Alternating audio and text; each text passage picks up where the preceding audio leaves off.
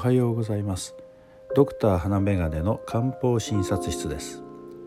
今朝は山椒の入っている漢方薬ということで大腱中等をご紹介いたします。うな重をいただく時などに少し山椒を振るとさらに美味しく感じますね。たくさんかけすぎるとかえってよろしくないですけどね。この山椒も生薬として使われています。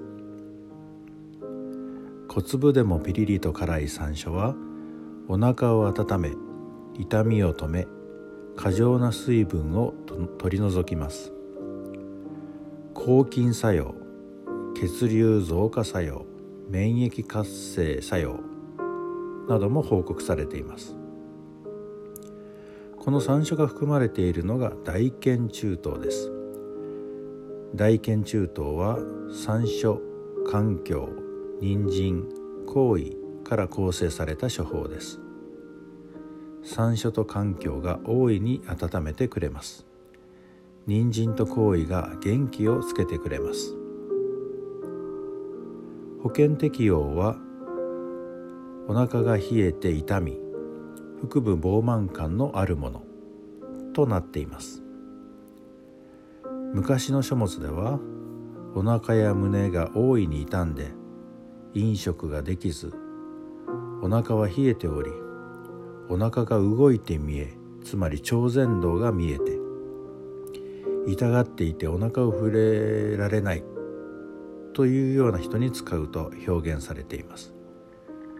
この表現が腸閉塞に似ているところから実際に腸閉塞の患者さんに使います。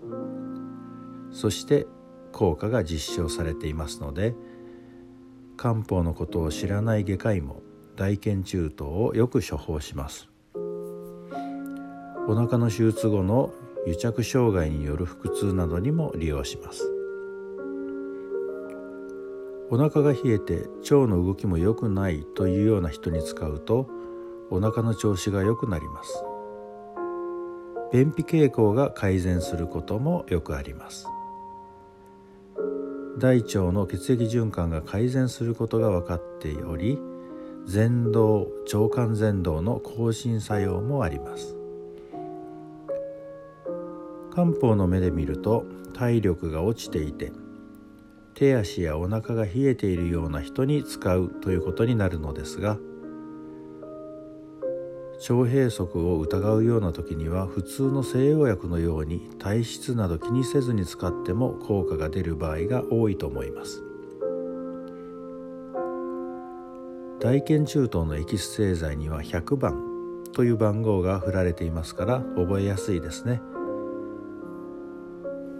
この処方で私が一番記憶に残っている方はもう30年くらい前の胃がん術後の方です。術後のイレウスに対して大腱中等をまず1日 15g から開始したところ腹痛はすぐに収まりました。しばらくして半量の 7.5g に減量して問題がないことを確認しました。開始から半年後ぐらいに本人と相談して一旦お薬をやめてみることにしました。するとなんとその翌週にはまたお腹が痛くなってしまったのです。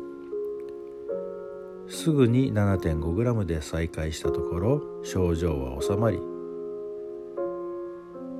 その後私がその病院を離れるまでその処方を継続した次第です。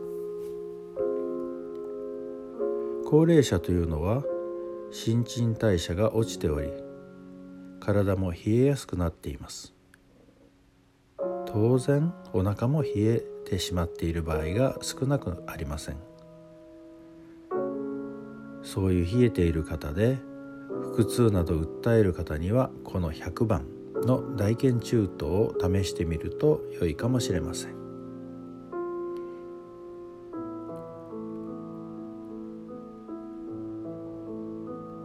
今日が皆さんにとって良き一日となりますように。ではまた。